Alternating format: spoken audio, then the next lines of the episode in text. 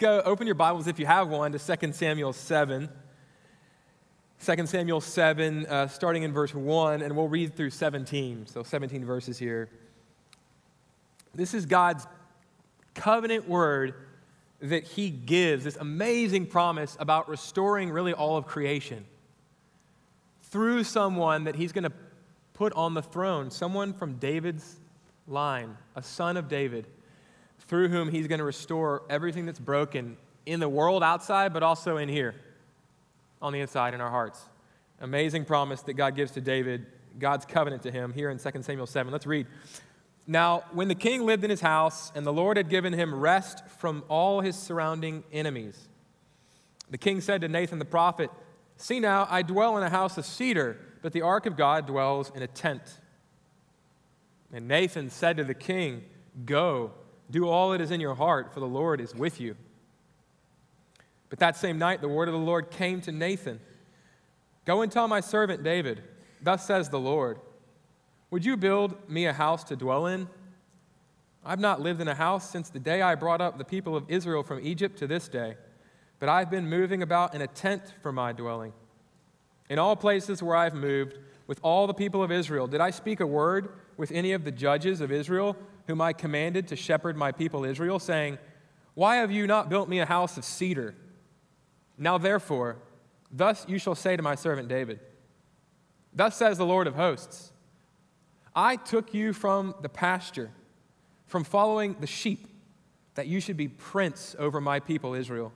And I've been with you wherever you went and have cut off all your enemies from before you. And I will make for you a great name like the name of the great ones of the earth. And I will appoint a place for my people Israel, and will plant them, so that they may dwell in their own place and be disturbed no more. And violent men shall afflict them no more, as formerly from the time that I appointed judges over my people Israel. And I will give you rest from all your enemies. Moreover, the Lord declares to you that the Lord will make you a house. When your days are fulfilled and you lie down with your fathers, I will raise up your offspring after you, who shall come from your body.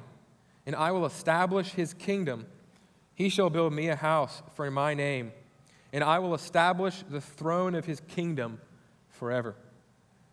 I will be to him a father, and he shall be to me a son. When he commits iniquity, I will discipline him with the rod of men, with the stripes of the sons of men. But my steadfast love will not depart from him, as I took it from Saul whom I put away from before you. And your house and your kingdom shall be made sure forever before me. Your throne shall be established forever. In accordance with all these words and in accordance with all this vision, Nathan spoke to David. So here's this amazing word of promise that God gives to David on the backside of David saying, Hey, I'd like to build God a house. What do you think, Nathan? Um, let me share an anecdote with you before we dive into the text. A, uh, about a year ago, uh, I met with a former pastor of a quite prominent church here in the area, well, in Houston proper, and um, he told us about a man that he met with that was very rich, very successful in business, a magnate here in, here in the area, and was at the end of his life and was actually in the hospital, called him from the hospital and said, Pastor, basically, what do I need to do to secure a place on the bus for sure? Thought he was a Christian, wanted to be sure, because, man, he was at the point where he didn't know if he was going to make it another day. I mean, balls on the tee, right, Pastor? Perfect opportunity. Um, well, the pastor literally gave his friend this advice We're, we're putting together a school, a grad school, um, seminary training pastors you need to be generous. You need to write a big check for scholarships, for supplies. Um, you need to give. Uh, I, I mean, literally, I couldn't, I didn't know if the guy was joking or, or if he was serious, but turns out, I mean, that was, that was the answer that he gave his friend. Um, do something for God. Do something big for God. That's the way to secure your place with Him. I think one of the things that we learned from this text this morning is that God doesn't bless us or show us favor because of what we do for Him or because of who we are, but because of who He is and because of what He, in David's case, will do for David, and in our case, has done for us through the person of Jesus Christ. Um, so let's jump into the text. First couple verses, we, look, we see David's big idea. I've mentioned it already, we've read it. Um, he has this great idea. God's given him rest as the, as the text opens from all of his enemies all around. And that's sort of repeated in verse 9 and verse 12. It's a leading motif in the, in the passage, it's a, it's a theme. God's given him rest from all his enemies. And he, all the promises that he's given through Abraham to Israel are starting to come to fruition. I mean, we can actually see God's put a king over his people who images God, who, who, who reigns well, who loves God's heart, who's a shepherd, who blesses the people. He's given his people Israel a land to dwell in. He's made them a great people, and he will continue to do that. Um, and God said, and, and David says, he comes to his prophet Nathan, his advisor, one of his advisors, and he says, I, you know, look, we're settled. After centuries of wandering as a people, God's given us this land, and, and I've built a house. And we've conquered this city, Jerusalem, God's city. It's time to build God a house. What do you think?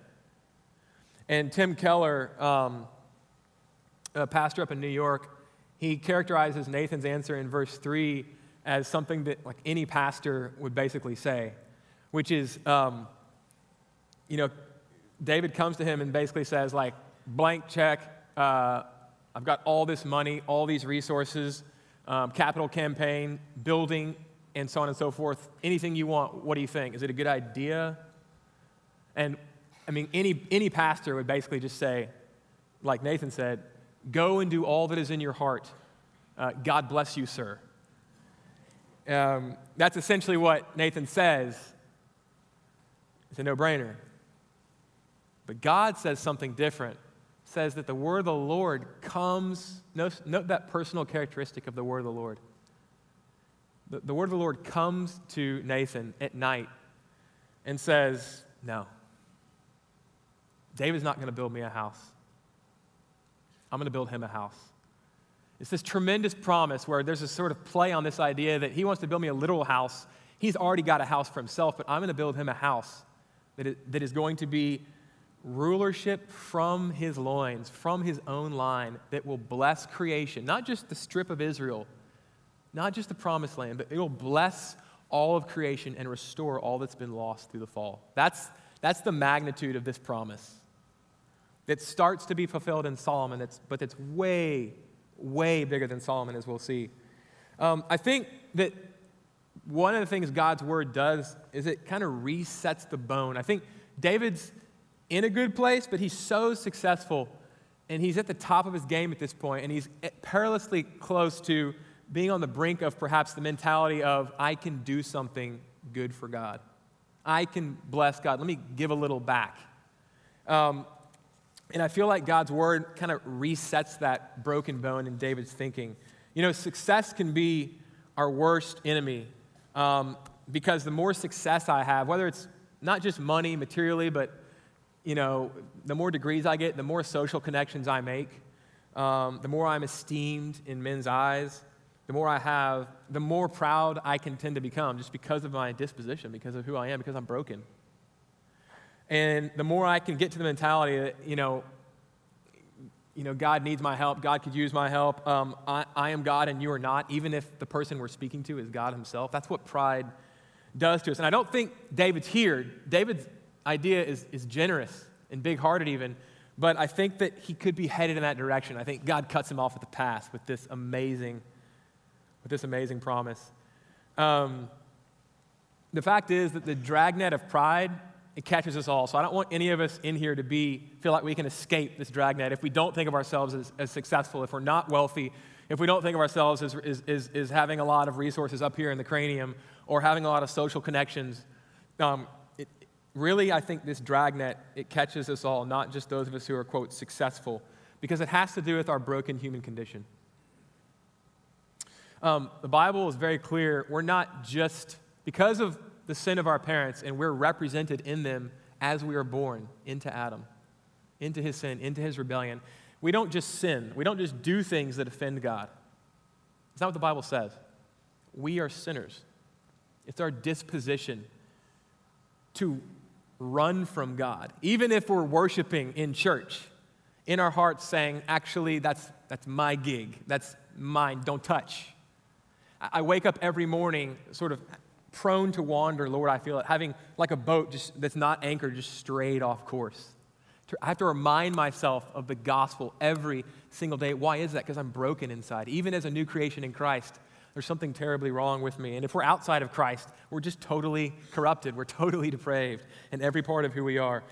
Um, C.S. Lewis puts forward this truth with crystal and inescapable, I hope, clarity in the problem of pain. He says this He says, This sin has been described by St. Augustine as the result of pride, of the movement whereby a creature, that is, an essentially dependent being, that's us, whose principle of existence lies not in itself, but in another, that's God, tries to set up on its own to exist for itself.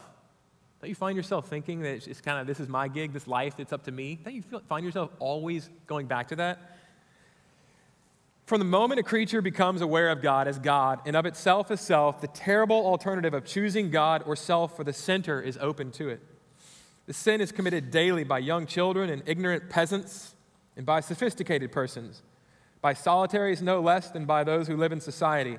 It's the fall in every individual life and in each day of each individual life, the basic sin behind all particular sins. At this very moment, you and I are either committing it, about to commit it, or repenting of it. Inescapable. We try when we wake to lay the new day at God's feet. Okay, best case scenario. I'm going to read that again. We try when we wake to lay the new day at God's feet. Before we've finished shaving, it becomes our day. And God sharing it is felt as a tribute, which we must pay out of our own pocket, a deduction from the time which we ought we feel to be our own. Thus, all day long, in all the days of our life, we're sliding, slipping, falling away, as if God were to our present consciousness a smooth, inclined plane on which there is no resting. And indeed, we are now of such a nature that we must slip off. And the sin, because it is unavoidable, may be venial, but God cannot have made us so. He cannot have made us so. He didn't make us so. There's something deeply wrong, not just with what I do, but I do these things because there's something deeply wrong in the deepest parts of who I am. My constitution. I need a new constitution. I need a new heart. What does Jesus say to Nicodemus? Truly, truly, to see the kingdom of God, to be in the kingdom of God, you must be born again. You've got to have a new constitution. That's not something I can drum up, guys. It's not something you can drum up. I can't do enough good things. I can't build God a house. He has to build it for me. I can't give God anything that He really needs. He's got to do it all, and He has done it all. And this is what God's promise points to and tells us about. Um, so, God's sharp word, but His tremendous promise at the same time just resets the bone in David's thinking, and I pray in ours. So, let's look at God's overwhelming promise. Um, basically, like I said, it's not just you're going to have a son who's going to rule and then he'll have a son and he'll have a son. That would be amazing. The rule will never end, it will be eternal from your line, from your son's son's sons. But it's also, there's creational language mixed into this that points back to Eden, points back to the before the fall, to the, the way that God things, the way that God made things to be.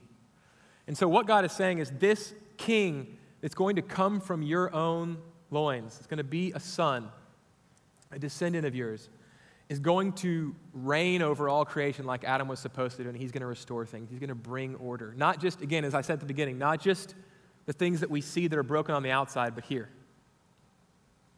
He's going to, he's to fix that bit of me that sometimes the, the ennui is so much the angst just the existential angst is so much, I don't even know why. Again, it's because I'm broken. Everything in my life maybe even seems to be going fine, but that I'll, I'll go hide away and just cry, or cry in my car if I'm driving somewhere, or find a closet and just. And it, it's just the, even those sorts of things that go deep in us, the things that we don't even want to articulate, maybe even to our spouse if we're married. Those unmentionables, He's going to take care of. He's going to bring peace and rest in those places. That is a huge promise. And David sees it. And in David's prayer that we don't get to, starting in verse 18, going through verse 29, David just says, he gets it. He says, Who am I, God, that you would do this sort of thing to me and through me? I certainly don't deserve it. So, this promise is going to start to be fulfilled in David, and then through his son, which we find out is Solomon.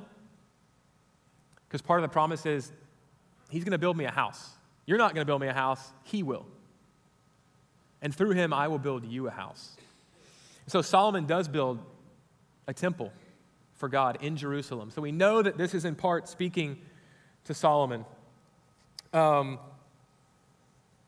but it also is as I've been sort of hinting at, it's so much bigger than Solomon because Solomon, in his disobedience, if you read Kings, Chronicles, in his massive disobedience, um, in his basically leaving God, he sows the seeds of Israel's exile. And so restoration is not going to come from Solomon, but it's going to come through him. And even though he leaves God, God says, I will never leave him. That's my promise. I'm going to keep this promise and make good on it myself. Are you going to build me a house? No, I'm going to build you one. Um, sorry to, I heard so many whoops in the congregation earlier. I hate to even say this, to bring up the name of Johnny Manziel. I did it, but I'm going to. Um, not talking so much about him, uh, uh, you know, played football at A&M, amazing, won the Heisman as what, a true freshman?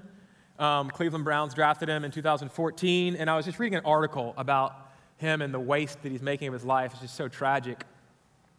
Um, and they just said, you know, unfortunately, and whether or not you agree with this is not the point, but the quote is, you know, the Cleveland Browns sort of left aside the old psychologist maxim, the, uh, the only indicator of possible future behavior is past behavior.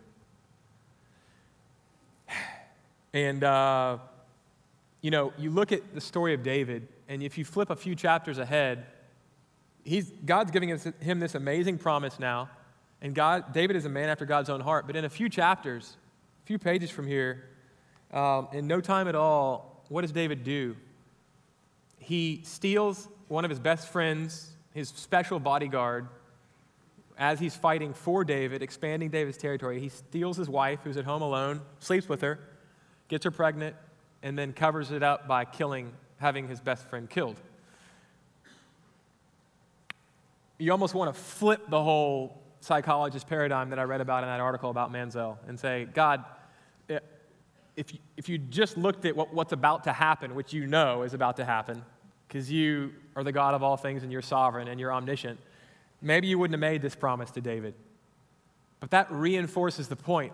Of course, that's not true God knows that's about to happen, and he still makes this promise to David. It's not about David. It's not about David's performance. It's not about his sinlessness.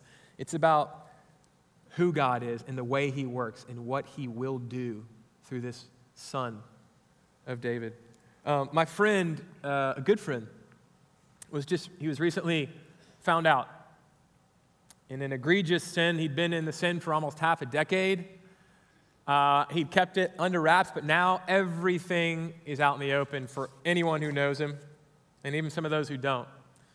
Uh, totally exposed, a light turned on in a dark place, it invades every corner. N- nothing, nothing left to hide. And some of us, we, we hide things in an egregious sort of way, and we are right now in a group this big. And all of us are hiding various things that we don't want people to see that we're ashamed of. But the fact is, my friend's stance is our stance every single one of us before God. I'm going to I'm going to read from C.S. Lewis again, if you'll pardon me. Do not let us deceive ourselves. No possible complexity which we can give to our picture of the universe can hide us from God. There's no copse, no forest, no jungle thick enough to provide cover. We read in Revelation of him that sat on the throne, from whose face the earth and heaven fled away. It may happen to us, any of us, at any moment, in the twinkling of an eye, in a time too small to be measured, and in any place. All that seems to divide us from God can flee away, vanish, leaving us naked before Him, like the first man, like the only man, as if nothing but He and I existed. No cover. He sees all, and that's a problem for every one of us. Someone wiser than Lewis said it this way For nothing is hidden that will not be made manifest, nor is anything secret that will not be known and come to light.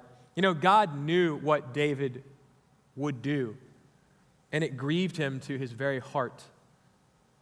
But he made this huge promise. He gave this huge gift to David anyway. Why? Because that's the kind of God he is. He's compassionate, loving, merciful, and forgiving. And through this promise, he was going to take care of the problem inside of David that manifested itself in his behavior. And he, through that promised son, will take care of, is taking care of the problem in our life, us. You know, G.K. Chesterton, one of my favorite authors, a genera- half a generation before C.S. Lewis, uh, a newspaper um, was soliciting from famous persons, of whom he was one at the time in England, what's wrong with the world? Give us your best answers. And he wrote back the shortest reply. He said, Dear sirs, in response to your uh, question, what is wrong with the world? I am. Sincerely yours, G.K. Chesterton. There's no more apt answer than that, no more pointed answer, surely, and it's true. Um, I am. And, and, and God's promised son is going to come and take care of me. He's going to come and take care of all that stands between me and God. Um, one way that we see that is uh, okay, we see there's a mystery in this text, right? Like it's speaking about Solomon, but he didn't fulfill all the, he didn't bring all these creational blessings to bear, clearly, but he did build God a house. So it's got to be him. It's David's son. He gets the throne. He's this amazing king. Israel prospers in large part under him. He's super wise. Um, and, and, and he disobeys, and that, the text mentions that too, right? When, when, uh, when the son, when your son um, disobeys me, I'm not going to leave him but I'll discipline him with the rod of men with stripes. He'll be struck, and I will, as a loving father, not just abandon him, but I'll discipline him and I'll stay with him and I'll bless the, the creation through his line. Um, but it's bigger than it's bigger than Solomon, right? Um, one way that we see that this is a it's pointing to more than just I'm going to take care of the sin problem between mankind and, and me, and it is that and I'm going to take care of the brokenness of all creation, is that we see these Edenic creational sort of seeds scattered throughout the text. Um, there are a few of them. I'm just going to I'm just going to mention one. Um, the, in verse 1, in verse 9, in verse 12. So the text starts out this way when David had been given rest from all his enemies. And then when God starts to speak to David, um, uh, to Nathan about David and give the promise, he says, I've given him rest from all his enemies. Um, that, that Edenic rest is mentioned, but also that word enemies the first time the, the word enemy or enmity, it's the same root in the Hebrew, appears is after Adam and Eve have been given charge over all creation and they disobey, they sin, and they say, My way, not your way, God. I don't trust your word. Let's, we can do it better, which I say every day. And because of that, because they were given charge over all creation, all creation breaks and falls as they fall. And to this day, it's still broken, though being renewed.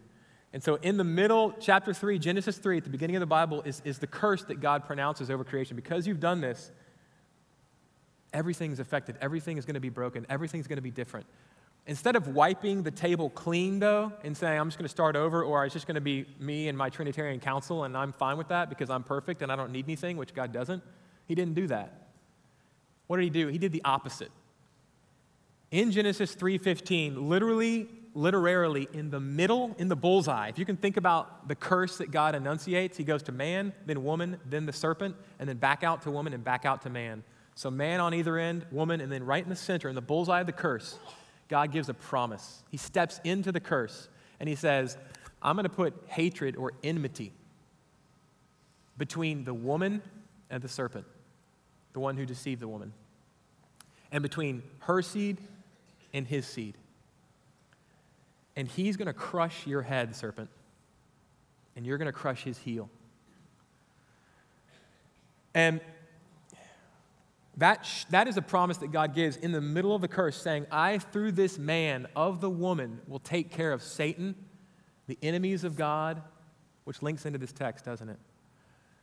And the enemy within us, our own sin nature, and, and the hell that we deserve because of the way that we live, our disposition, who we are, the choices we make against the just God. He says, I'm going to take that curse upon myself. I'm going to step into creation. And through this man that is going to be David's son, I'm going to restore everything. Um, so one of the other things is like, okay, Solomon clearly fulfills this text. He starts to fulfill this text, but not totally. But then we go, okay, Jesus clearly is the, the greater son of David and of Solomon that through his life and death for us in our place, becoming a curse for us. Cursed is everyone who hangs on a tree, and Christ was cursed for us. He took, he took the punishment that I deserve, He took the curse that I've brought on creation into Himself, and He buried it. He paid the price for it, and He rose to new life. And the scriptures say that if we trust in Him, instead of trying to build God a house, if we just trust in what God has already done and in who God is manifested in Christ, arms outstretched on the cross, we will be saved. Um, it, but when you, when you know that it's Jesus who fulfills the text, it seems a little weird because it's like when he, dis, when he, when he sins, I'll, I'll, discipline him. I'll strike, you know, I'll strike him with the rod of men, with his stripes. I'll, you know, I'll, I'll take the stripes uh, of the sons of men to him. It's like Jesus didn't sin, he was sinless. But then we, we see what Jesus does and we see how he fulfills this text. And then we read a passage 300 years from here, 700 years before Jesus in Isaiah, where Isaiah says, By his stripes, Isaiah 53. Whose stripes? The suffering servant, the Messiah that's going to come, Jesus. By his stripes, we're what? We're healed. This one is going to come and he's going to be our substitute he's going to, it's going to be as if when he is disciplined, it's going to be as if, eh, you know, I'm being disciplined because he's taking my place. When he lives a life of obedience, he's living it for me. He didn't need to live a life of obedience. He was perfectly obedient. He's living it for me and for you if you trust in him. When he, when he dies on that cross, when he's disciplined, when he's struck with the rod of men, when he's crucified, he's not dying for him. He's not dying for himself. He didn't need to die. You do. I do for our sins. He did it for you. It's as if you are dying on the cross. When he rose from the grave, he didn't rise for himself, he rose for us. And so here is this son of David who is going to live a life of representation in our place, vicariously for us. God's going to build us a house, and he has in Christ. There's nothing, nothing we can do. And, you know, we see that this promise for us is also for all creation, like I've said. And so um, I think one of the things we're reminded of as, we, as I finish and as we sort of step away and try to apply some of this to walking out of here, you know, the cross comes before the crown, C.S. Lewis, and tomorrow is a Monday morning. So, how do, how do I apply this stuff other than saying, Thank you, Jesus, reminding myself daily, before I shave, as I shave, after I shave, that it's God who requires nothing of me but to believe on his son, Jesus Christ. The first thing I would say is we, we learn stop striving. We're always prone to strive because of our broken disposition. We want to try to earn with God. Every other ancient Near Eastern religion that David was surrounded by is let me build you a house. You've done a ton for me, let me do some for you. A tit for tat. That's what religion is. I'll do a little, then you give me a little bit in return. I scratch your back, God, you scratch mine. You know what I'm saying? And so it was revolutionary that God said, No, that's not the way I work at all. You can do nothing for me. All you've done is separate yourself from me and heap judgment on yourself. I'm going to step into that and take care of the problem in Christ completely. I'm going to build you a house. But because of that, and as we stop striving and rest in that and remind ourselves and each other of the gospel daily, what? We can start working. And this church, this body of believers does that. I mean, wherever Christians are, wherever the dead are coming to life, we ought to be preaching the gospel to ourselves and others. But as the new creation happens in us, we ought to see these new creational promises welling up and being planted and growing around us. Prisons ought to be emptying. Politicians who represent us well and who, who love God and are just and equitable ought to be elected. Schools ought to, ought to be full of, of teachers that, uh, that love the students and teach, and teach truth. Um, and we ought to be involved in those sorts of things. Um, there ought to be a culture of life wherever we go, foster kids, orphans ought to lower or disappear altogether. Crime ought to drop wherever the church rises up, which is one of the reasons we are for church planting to preach the gospel, but also to love the city and to see it change and to see Christ's kingdom come. That's part of what it means. And every, as we stop striving and, and embrace the gospel and surrender to Christ, um, it's a seed dropped in the soil of a new creation. It nothing that is good will not remain, St. Augustine. Everything we do by faith is a seed dropped in the soil of new creation that will grow. I'll close, close with this. Somebody asked um, Martin Luther, the reformer, what he would do if he learned Christ was coming tomorrow, and he said, I'd plant a tree Weird. He got it. In other words, everything that we do, no matter how small, by faith in what Christ has done for us, not striving, knowing I can't build God a house, He's already done it in Christ, will have tremendous growth, eternal growth in the new creation. There is continuity because of Jesus and what God has done for us in Him. Let me pray. Father, I thank you so much for the fact that you are our Father and that only through Christ alone. I pray that if there's anyone here, anyone at all who has not trusted in Christ and is still striving, pray that they would stop. They would know that He's done all the work necessary, that He's taken all the punishment necessary, that He has finished the work, and that they would rest in Him. And that as they do that, waters of life would just flow out of their hearts and give other people drink and cause new creation to come forth around them. And I pray in Jesus' name for the good of this city and for the salvation of many, many souls. Amen.